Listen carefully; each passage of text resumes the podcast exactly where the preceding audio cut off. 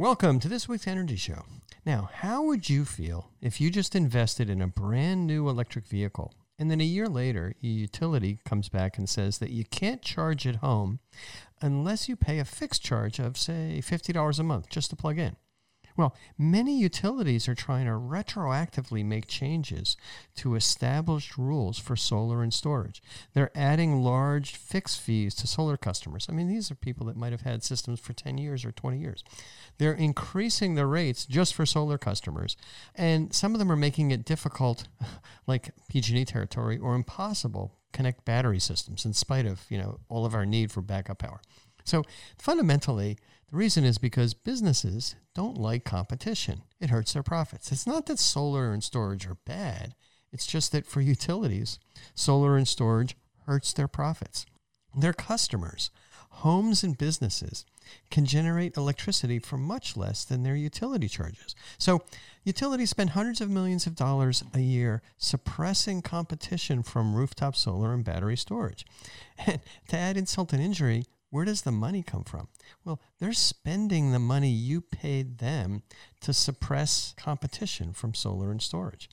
Unfortunately, solar and storage industry doesn't have the kind of bankroll that the utilities have. But the good news is polling shows that over 95% of the people support solar. I don't know exactly what the number is for electric utilities, but it's probably down there with your cable provider.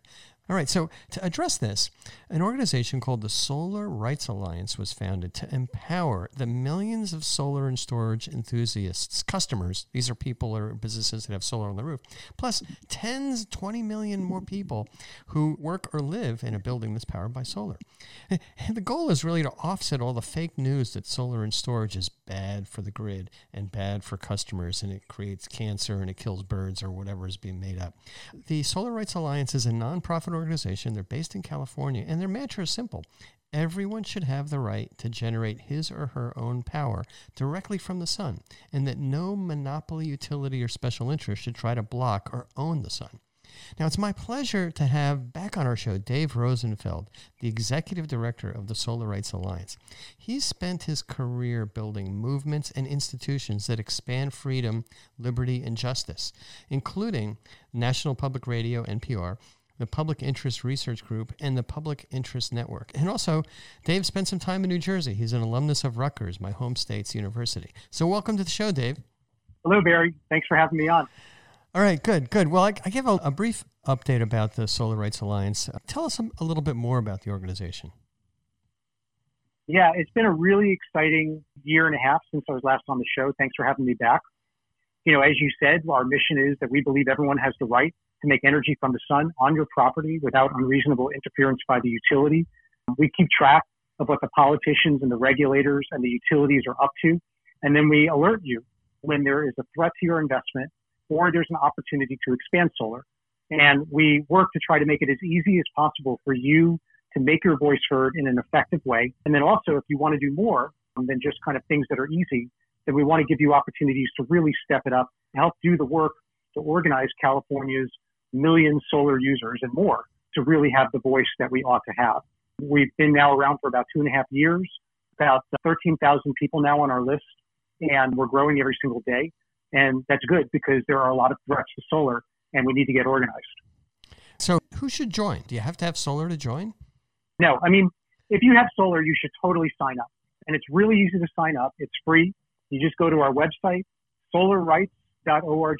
Solar rights org and sign up. It's free. We respect your privacy really, really heavily. We have a policy of never selling or sharing your contact information with anybody else, unlike a lot of other nonprofits. So that's a big deal, hopefully, and another reason why you should trust us, get involved. But if you don't have solar, you should join too. If you're thinking of getting solar someday, or you know maybe you don't have solar, you're not thinking of getting solar, but you understand that solar and battery storage, and especially rooftop solar, is one of the key things that we absolutely need in order to be able to prevent power outages, give people more control over spiking electricity bills, fight climate change and reduce pollution. You should join too, because we need a group that is solely focused on making sure that everyone has the right to use energy from the sun. And there are powerful, powerful interests, Barry, as you said in the beginning, powerful interests that are spending enormous amounts of money and flexing their power to try to stop you from being able to make energy from the sun on your property. And the only way we're going to fight that is with a collective voice.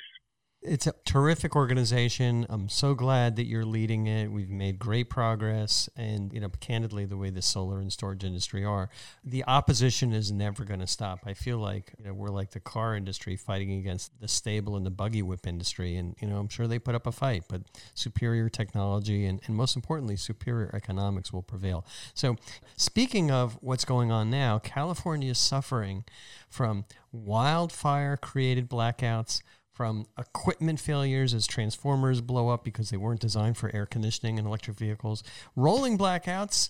Just got hit with those a couple weeks ago, and then there's another set announced this week. That's where the utilities say, "Oh, gee, we don't have enough power, so we're going to turn power off randomly." Also, public safety power shutoffs, which are weather-induced events where the wind's too high and they're shutting power off. So right now, I mean, just over the past three or four days, we've been hit with the rolling blackouts and PSPS and equipment failures. And one of our employees' power was out this weekend because there's a transformer blew up. So, um, how did solar and storage perform over the past few weeks when California got hit with all these outages? Yeah, it's, it's a great question, and I love the way you put it. So, let me, I want to talk directly to the solar users who are listening to this show. So, if you're listening to the show right now and you have solar, you help save California's butt when these power outages go down. You absolutely did. On August 14th alone, which was one of the first big days where there were these rolling power outages, nobody else showed this in the chart, but had solar not been on the grid, then the outages would have been so much worse. At three o'clock in the afternoon, you basically kept 5,000 megawatts of energy use off the grid because you had solar. It's huge. And had you not been there, the outages would have been worse. But it goes even more than that. If you're one of the 30,000 solar users in the state that has a battery with your solar, you really save the state's butt. And in fact, last month, state officials were begging people with batteries to share that extra energy with the grid. And on August 15th alone, people with batteries delivered as much as 300 megawatts of electricity to the grid. And had the state actually had their act together and had thought of solar and battery storage as a resource that can help to prevent power outages, we might have been able to prevent those outages from happening altogether because there is actually enough people right now who have solar and a battery to replace the electricity that would have come from the natural gas plant that mysteriously shut down. So you're already helping to save the state's butt.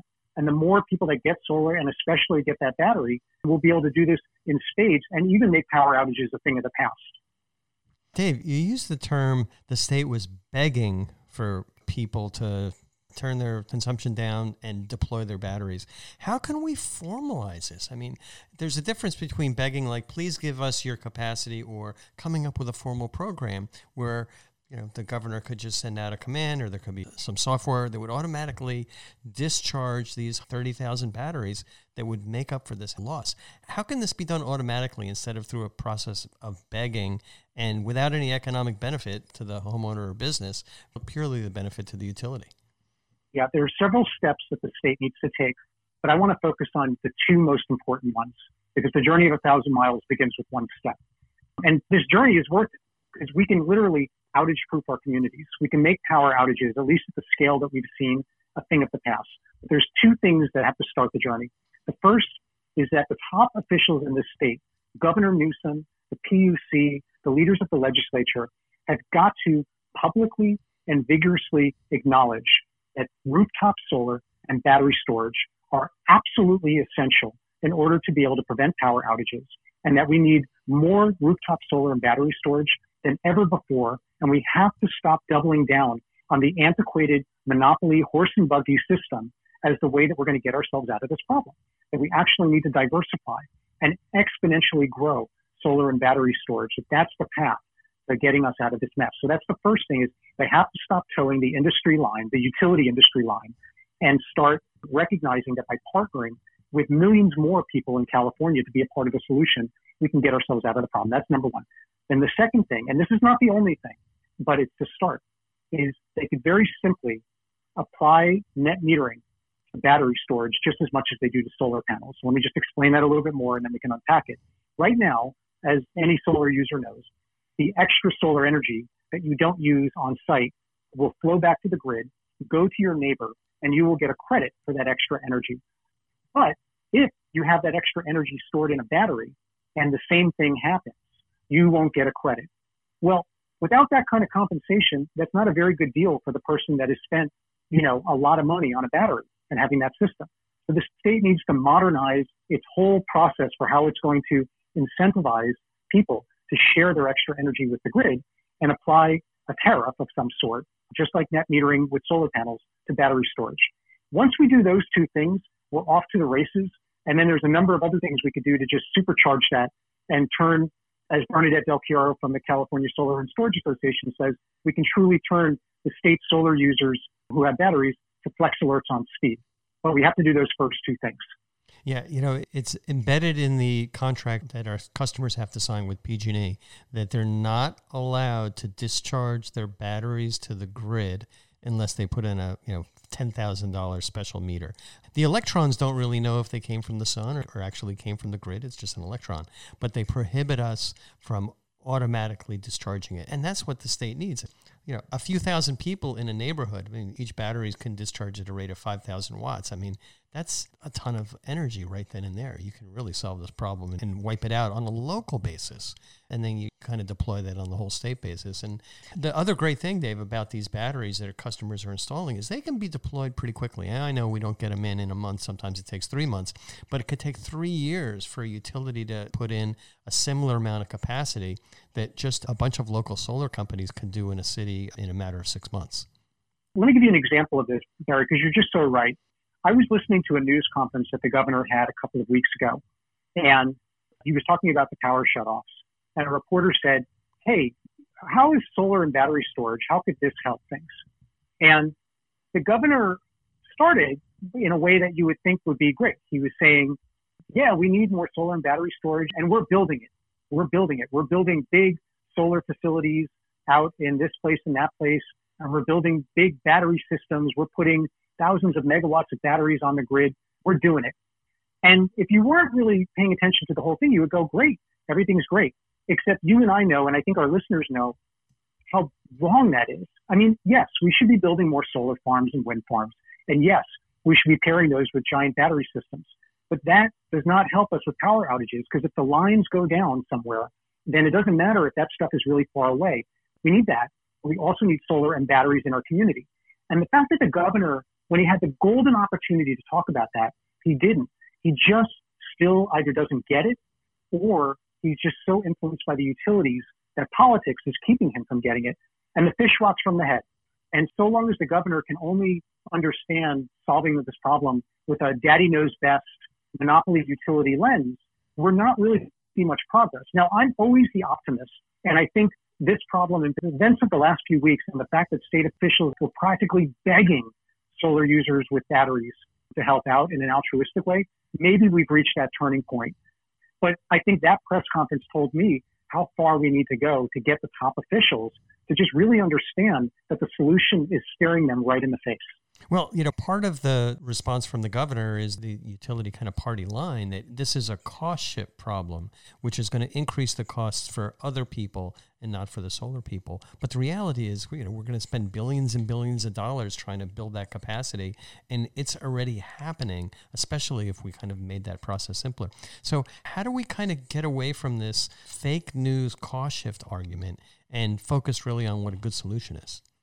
Yeah, I think it's pretty easy, and I think we just have to be very consistent. First off, let's remind people the real cost shift is utilities overbuilding the grid with gold plated and unnecessary transmission and distribution lines that they don't even maintain, and then turning a profit on that even when we don't use it. So that's really where the cost shift is. That's why electricity rates keep going up in California, and that service gets worse and the cost gets greater. But then there is no cost shift. It's just complete bogus. Once you take into account the cost of long distance transmission and distribution, once you've taken into account the risks associated with that, both in terms of fires and the fragility of the whole thing, once you take into account the fact that you lose electrons when they travel over long distance, but you lose much less, if, if not any of them, when you keep them local. Once you just factor those things alone, you're starting to realize that there is no cost shift. In fact, we're saving the state billions of dollars a year, as the California Independent Systems Operator found in 2018 alone. Then just add in a few more things when more people build solar and storage systems at home or in their schools or at the fire station or their small business or their factory, then that's less solar panels that we have to spend ratepayer dollars building out in the desert and then building the transmission lines to connect them. So then we save everybody a bunch more money because the infrastructure doesn't have to be as heavy and so forth and so on.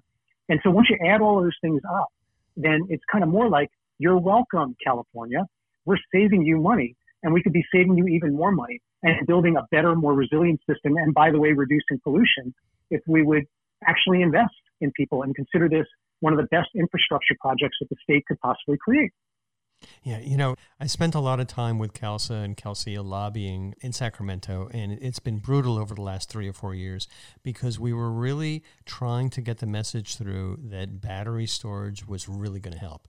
And we were being fought tooth and claw by the utilities, utility employees who would kind of march into the hearing room all wearing t shirts from the utility, talking about how it's going to be a cost shift and it's not going to be productive.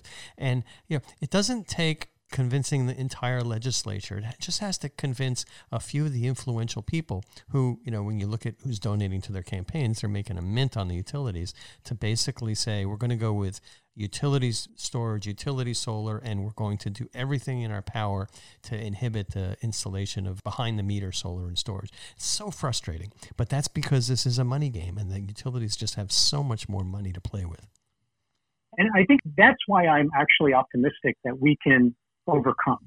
So just using your example of how legislators, they get kind of buried by the utility industry's lobbying power. We can overcome that because we have more people than them. And so just to give you an example, this is before coronavirus when the legislature was in session. And this is going back now to, to 2019. But we had the Solar Bill of Rights, which among other things would have prohibited utilities hitting solar users with discriminatory fees, just like SMUD or San Diego Gas and Electric tried to do. And the hearing that we were going to have in front of the Senate Energy Committee, it didn't look so good going in based on what the senators were telling us. They were parroting the utility industry line. But between solar companies and then also solar customers, there was probably a good like 50 to 70 people on our side in that hearing room. And we outnumbered the utility industry by like 10 to 1. I mean, it was just obvious where the public was on that.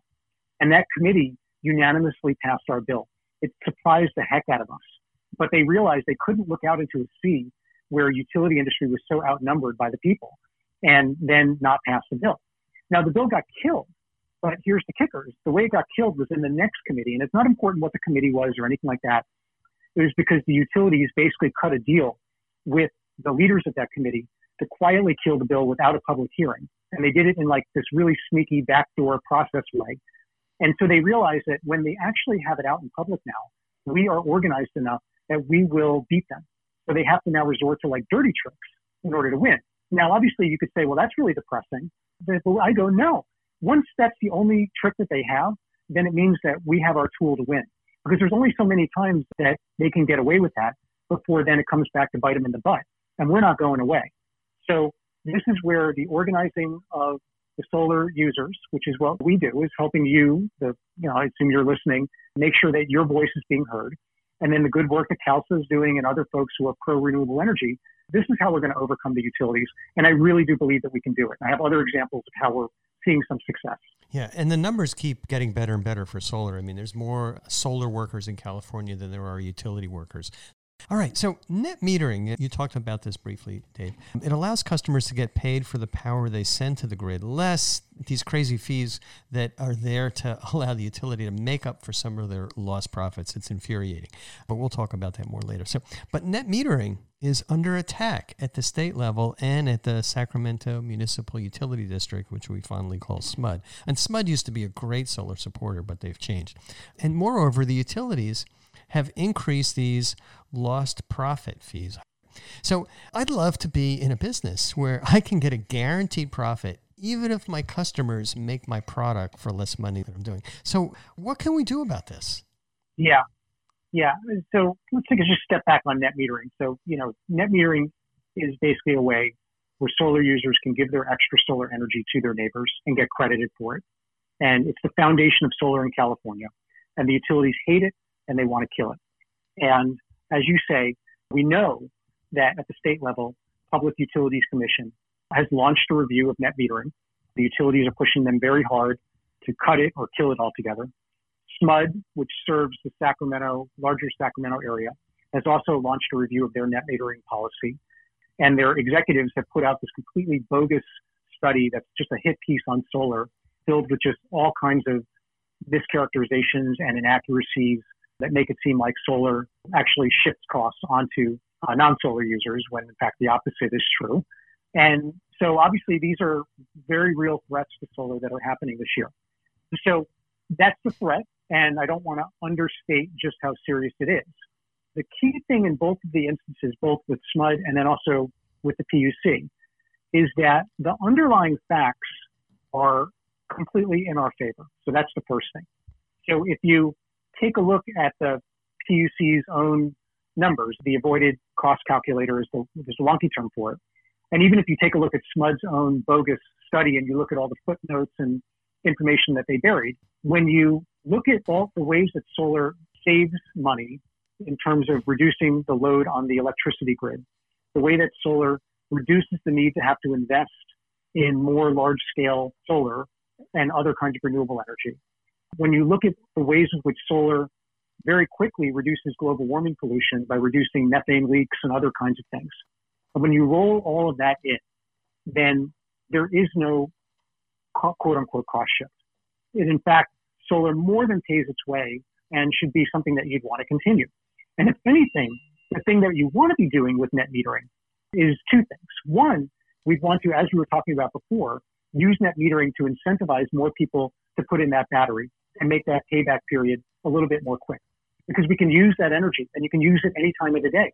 And with the right value proposition to the customer, then people will be willing to share that excess when that energy is needed the most.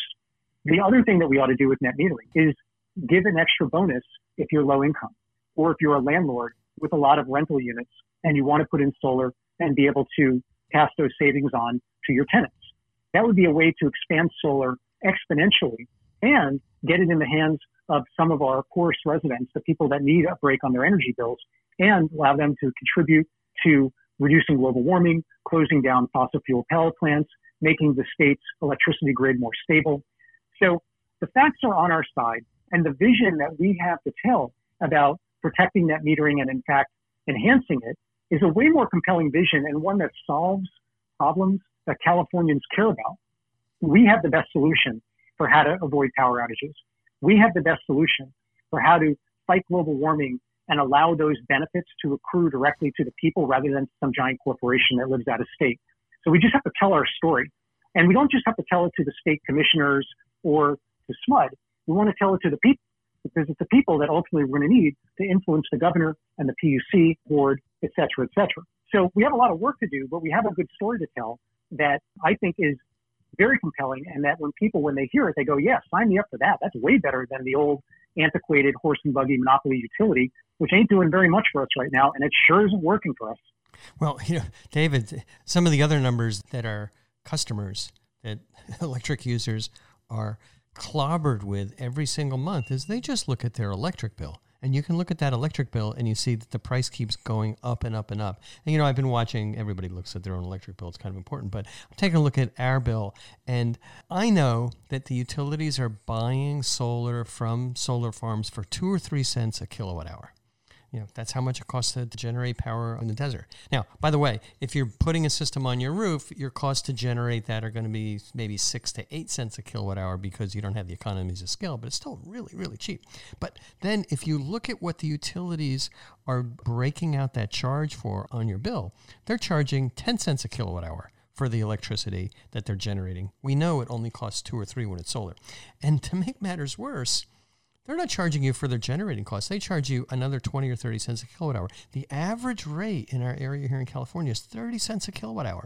So they're generating for 2 cents and they're charging you 30 cents. And then kind of to add insult to injury, and this is really clobbering some of the new community choice aggregation utilities in the state the utilities in California, the investor owned utilities, have managed to create something called a power charge indifference adjustment. And this is what I kind of had referred to. I just couldn't remember the freaking acronym. But this power charge indifference adjustment is basically there to make up for the lost profits that the utility have disappeared because now more and more people are buying solar or they're getting it from a different source. So once again, boom, it's just right there on the bill you know, 20 years ago, the average electric bill in California might have been, you know, 10 to 15 cents a kilowatt hour. Now it's over 30 cents a kilowatt hour, and there's no end in sight. And the situation isn't going to change if the utilities keep building more power plants, building, you know, their own storage, and not maintaining things. So we're suffering from unreliable power and expensive power. It's the worst of both worlds. Right. It's kind of like, let's say that my only grocery store forever was Whole Foods. You know, Whole Foods is more expensive than most of the other grocery stores. And so let's say I could only go to Whole Foods and then somebody builds a Trader Joe's in my neighborhood. So I go, you know what? I want to switch to Trader Joe's. It's cheaper. I like the selection, whatever. But then Whole Foods then charges me a PCIA, that fee that you were talking about, to switch from Whole Foods to Trader Joe's. And they won't even let me leave the store unless I pay them that fee. Like on what planet would that ever be good? And then the utilities say, oh, well, we need you to do that because if everybody leaves, then we don't have as much business or we won't be able to supply electricity and then we'll be screwed. But that doesn't work in the grocery business. There's always grocery stores that are willing to sell you groceries. So it's only a utility, a business that's been able to have a government sanctioned monopoly for more than 100 years could possibly make this argument and get away with it with a straight face. And of course, you know, there's just so much coziness between the utilities and the regulators that the regulators have allowed the utilities to do this kind of thing. And there's no good reason for it. We should be encouraging people to use less electricity. We should be encouraging people to make their own electricity. We should be encouraging people to put in energy efficient appliances, to use less electricity. So to somehow say we're losing money because people are buying less electricity from us, and when that action is something that's helping the planet and helping reduce the burden on the grid, it's just unconscionable that we would allow them to get away with that. Yep. And you know, this is a very pro environment state. And if people really understood the degree to which regulators and politicians are letting utilities do that, I think they would just be absolutely outraged, even more so than they are already. Yeah. The business model changed. I mean, 100 years ago, when they started building power plants, people couldn't generate their own power in their backyard or on their roof. It didn't exist. But that really started changing 30, 40 years ago and is really, really becoming popular now. So the business model changed, but the regulators' attitude towards it didn't change. And that's where the barrier is. We really have to find a way to kind of say, hey, for the good of the environment, for the good of our customers, from a reliability standpoint, from a safety standpoint, from a global warming standpoint, we got to to do something different, and that means that we have to change some of these bedrock utility rules that made sense 100 years ago, but make absolutely no sense right now. So, That's right. And the good news is we're demonstrating that as we speak. Installers like you and the industry and the customers that are buying the product. I mean, 100,000 people a year in California alone are installing solar, more and more are putting in a battery. So people are walking with their dollars. And so to the extent that we're having difficulties persuading just by sitting in the room, which I think is going to increasingly be more effective, consumers are showing the leaders what's happening, and they're the ones who are leading the way. And that's why I'm ultimately optimistic. Yep, yep. All right, now let's change a little bit from economics to paperwork. I mean, it's been a pet peeve of mine for 20 years in the solar business to find out that there's more paperwork involved in doing solar than just about anything else. And almost none of it is really relevant. Yeah, I think it's good to get a building permit, but it shouldn't take a month. It's good to get a safety inspection, but you know, we shouldn't need to jump through enormous hoops just to install, say, a five kilowatt solar system. And the analogy I always use is, you know, you're not required to get permission from the utility to buy an electric vehicle or to put in an EV charger or to put in a new air conditioner. They love it when you do that because you're going to buy more power from them.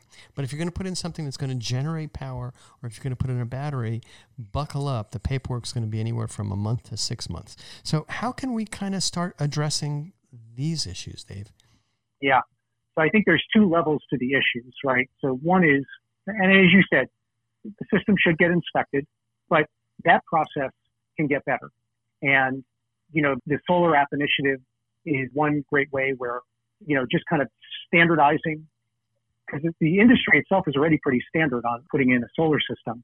And so just getting the cities and municipalities to standardize the review and just get it all wrapped in one package so that it can be as much as possible one stop shop and not varying paperwork from jurisdiction to jurisdiction. That's obviously one level. But then what you're describing is in at the utility level, even after you've done that, and the utility throws you with a bunch of paperwork that often then puts enormous delays on the system. In fact, I just spoke with a member of ours who lives in your neck of the woods in Silicon Valley, and it's been seven weeks. His, his, his battery system is totally signed off on by the city, but he's now seven weeks since then waiting for PG&E to turn on the switch and still no answer and he can't get an answer and you know the installer's frustrated and everyone's mad. It'll happen but whatever. So this is just pure pressure on the puc and on the legislature. I think it's going to change the day. There's only so many times that a farmer out in central valley is waiting a year to have their battery system turned on by pg&e before something is going to have to give. And this is where we just have to stay very very persistent. These stories are crazy Uh, the PUC keeps telling the legislature, don't worry, we're trying to take care of it, but obviously they're not. So we just have to keep coming back and telling story after story after story of customers that are waiting ridiculous amounts of time and installers and customers having to pay ridiculous amounts of money to be able to connect a simple system to the grid. And we know what the policy solutions are to this, both at the regulatory and state level. So I just think this is where we have to stay very, very persistent but we have to tell the stories. And I think where we can get better is every time we experience a piece of paperwork that's ridiculous and costly, I think we should send that paperwork to the state senator and state assembly member and just have them start to accumulate the paperwork that we're having to deal with. And I think that'll help them get the message too.